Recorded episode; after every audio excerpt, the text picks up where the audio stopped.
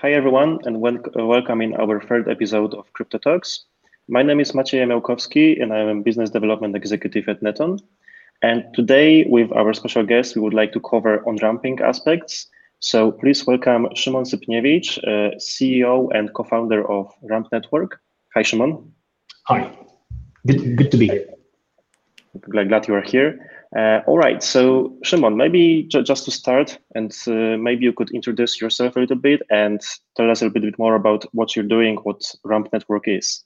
Oh, sure, um, with pleasure. So um, we co-founded Ramp with my um, co-founder Przemek um, two years ago, and what we focus on is making onboarding to the crypto world as easy as possible. What we found out is that there are multiple very interesting and very useful applications of crypto uh, popping up all, all around the world.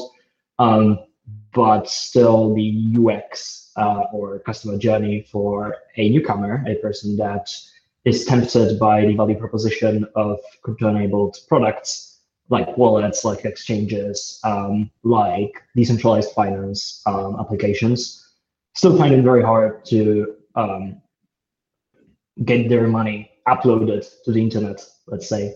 Um, so th this process uh, typically or traditionally involved uh, a third-party exchange um, that would uh, get a payment in fiat money or in your state money, and then exchange it to um, to crypto for you to withdraw it, and then only only after that to use it. And this resembles a little bit um, how the internet and e-commerce used to work before PayPal um, appeared and started um, this rapid boom um, in e-commerce. Um, it used to be very hard for companies um, in e-commerce to collect payments, um, and it was a very manual uh, process before companies like PayPal and uh, maybe more domestically in Poland PayU. and we are a close equivalent, so a uh, utility that is being used by multiple uh, crypto companies that allow their users um, to purchase crypto very easily and very uh, fast uh, within the interfaces of um, those apps that users actually want to use. So we cut out a third party with a third uh, party application um, that you need to send your user to. And uh, we give you a very simple SDK that you can embed into your product to allow your users to purchase crypto very easily and efficiently. Uh, all right. So you mentioned that on ramping allows users to like add, add, add the, the coins or, or the, the fiat uh, currency to, to the cryptocurrency world. Um, and what you are focusing on is basically allowing much better UX experience. So can you elaborate a little bit more how it used to looks like and maybe mm -hmm. how still it looks like and what advantages it gives Ramp Network in this area?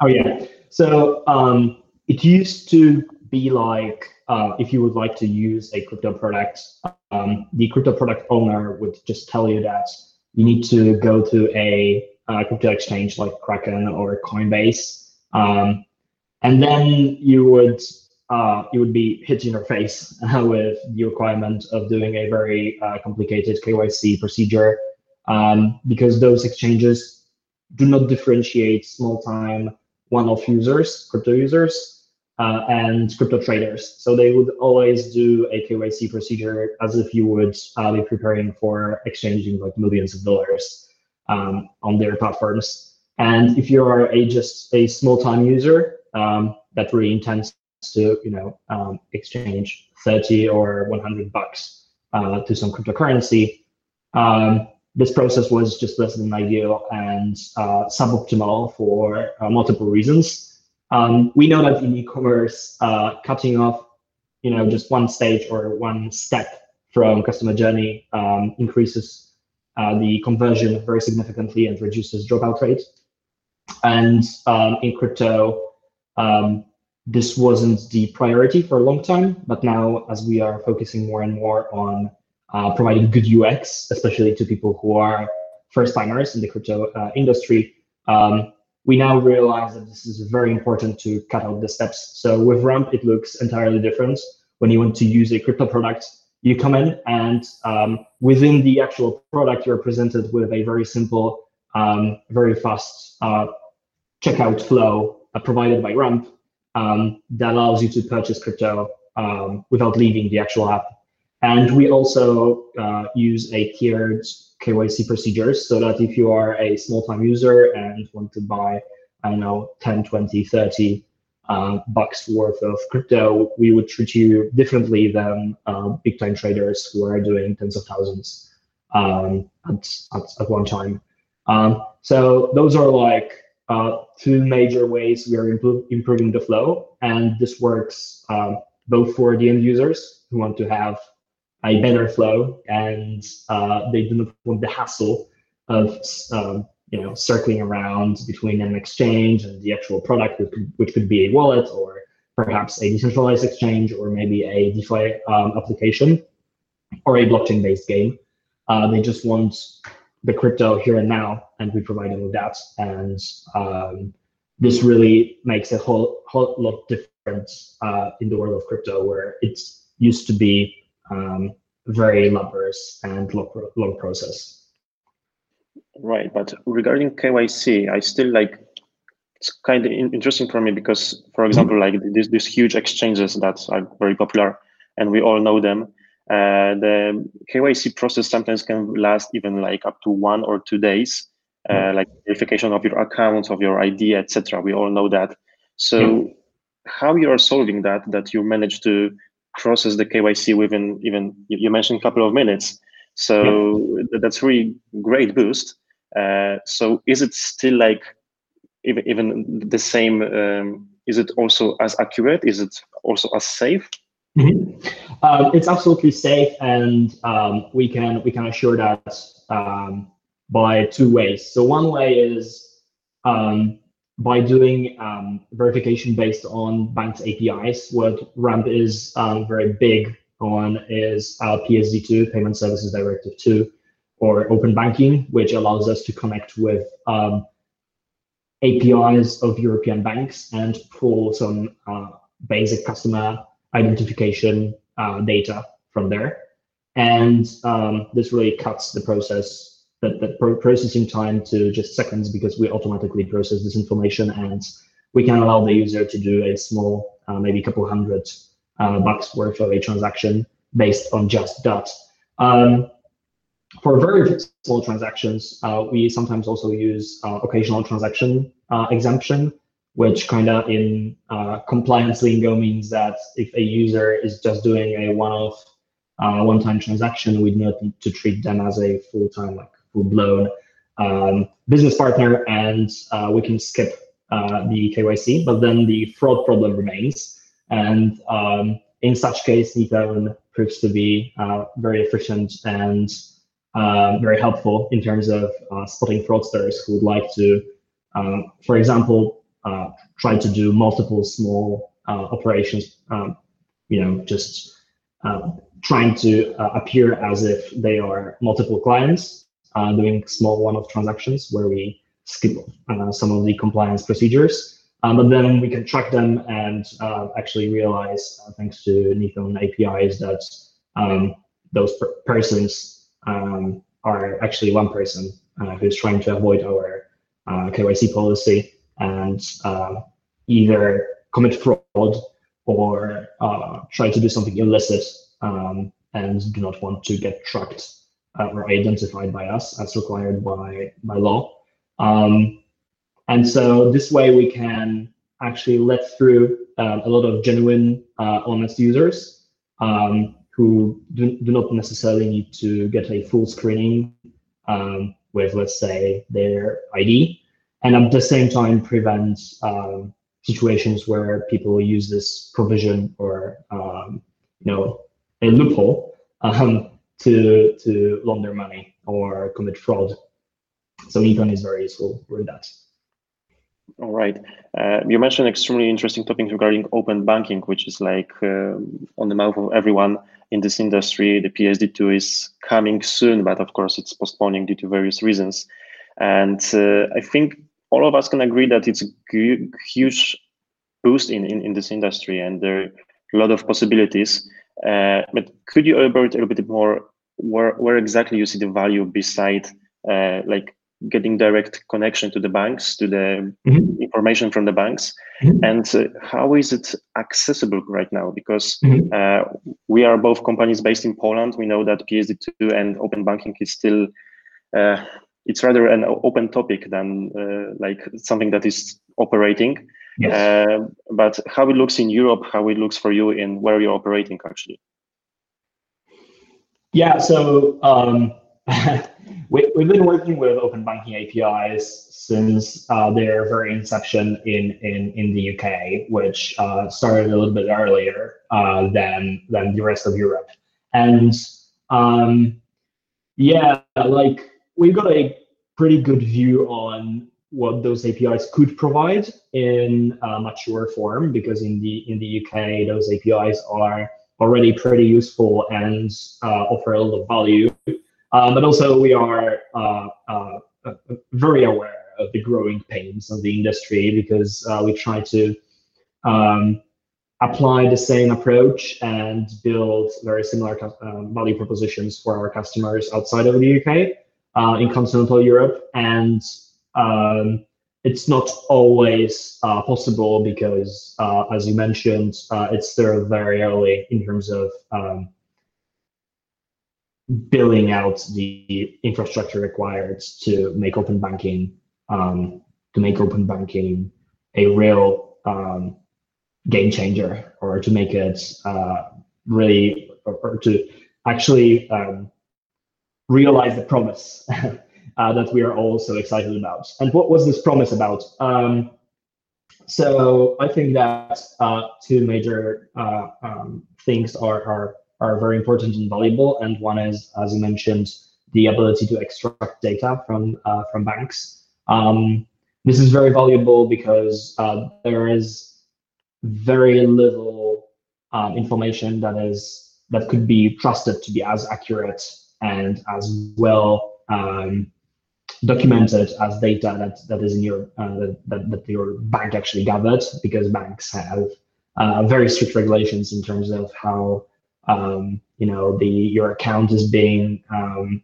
started or uh, created, uh, what data they need to gather, um, and uh, how to uh, actually confirm your identity in the process. So this we find very interesting um, for compliance reasons, um, but also um, payment so-called payment initiation, where you, you actually get access to um, to API that allows you to initiate payments with your user's uh, uh, bank directly. So actually you get a very similar um, access to banks backend infrastructure as um, what Visa and MasterCard really enjoy. So Visa and Master, MasterCard actually have those connections that allow them to initiate payments from uh, from banks directly. And now um, this category just got uh, broadly open to uh, competition. Um, so something that used to be an oligopoly of a couple of uh, international um, gigantic corporations is now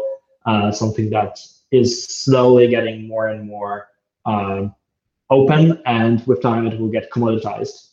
Uh, so we can be very excited about uh, payments getting cheaper, uh, safer, and more convenient to end users.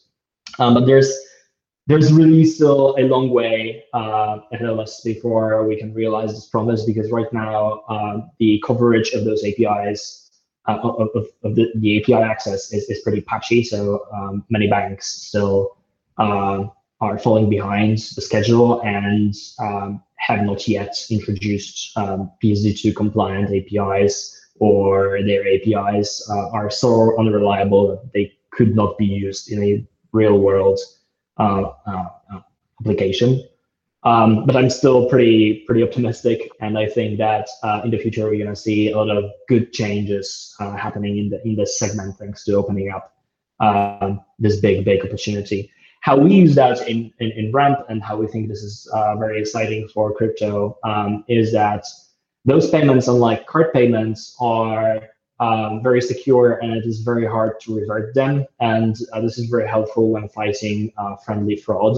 So uh, frauds where people claim that um, uh, their accounts or payment instruments uh, got abused by some malicious third party, and that this malicious third party initiated a payment from their bank account, for example, with a debit card or credit card, um, and then got the crypto. Um, and then such uh, such fraudsters would would claim to their bank that uh, they want a chargeback.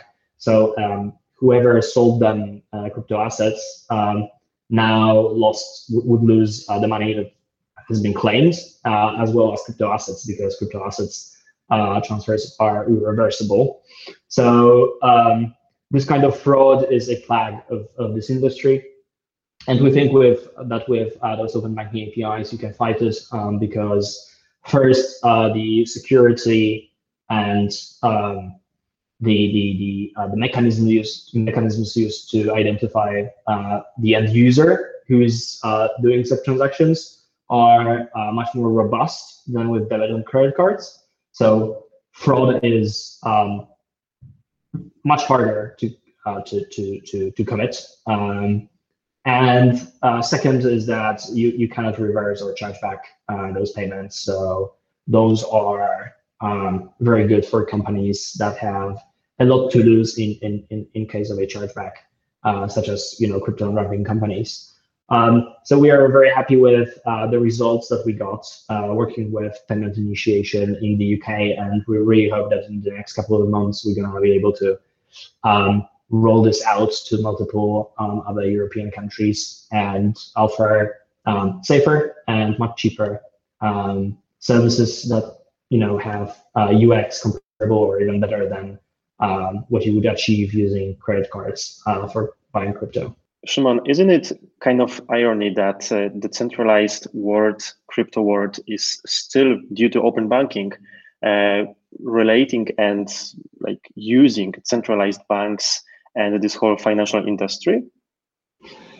Um, yeah, it's, it's funny that you mentioned that. So I, I believe that um, even though the promised land for us is is a world where um, the the state issued money um, goes away or fades away and gets replaced by um, community issued um, cryptocurrency or crypto assets and normalizes uh, the fact of paying and exchanging value with crypto assets. Uh, we're still living in a world dominated by um, centralized banks, and you, you just need a way to um, bridge these two. So um, to really to, to really migrate uh, to this new promised land, I believe we need good bridges, um, and open banking serves as a great bridge um, between you know banks' ledgers and the decentralized crypto ledgers um, to exchange values between those, and ultimately um, you know to migrate value from banks' ledgers to to uh, the new promised land of crypto. Um, open banking is very good at that because um, it, it offers irreversible, fast, and very easy um, money transfers um, that are stripped away of many, many problems that are pretty disturbing and uh, increase costs and, and friction um, if credit cards or debit cards are concerned. So we believe that this is actually next next, generation of crypto exchanging uh, will be powered by open banking, and this is something that Ramp is betting very big on. Um, and I, I, think that um, in, in, the very near future, uh, there will be uh, a world of coexistence. So centralized banks um, and central banks uh, will coexist with uh, community issued um, store of value and uh, pay payment instruments um, like like uh, Bitcoin or Ethereum. Um, and uh, RAMP is here to bridge those two and ultimately allow for migrating from um, the world of centralized to, to the world of decentralized value transmission. Right. Really looking forward to like see that the, these two worlds will be more uh, connected and uh, exchanging each other. And maybe soon we will also see like completely uh, separate the, the decentralized world. Hope so. All right, Szymon, thanks for your time and thanks for this really interesting uh, insights. Uh, we'll be we'll be covering a few more topics in the next episodes. So looking forward to hear you soon. Thanks for today. It was a pleasure. Looking forward.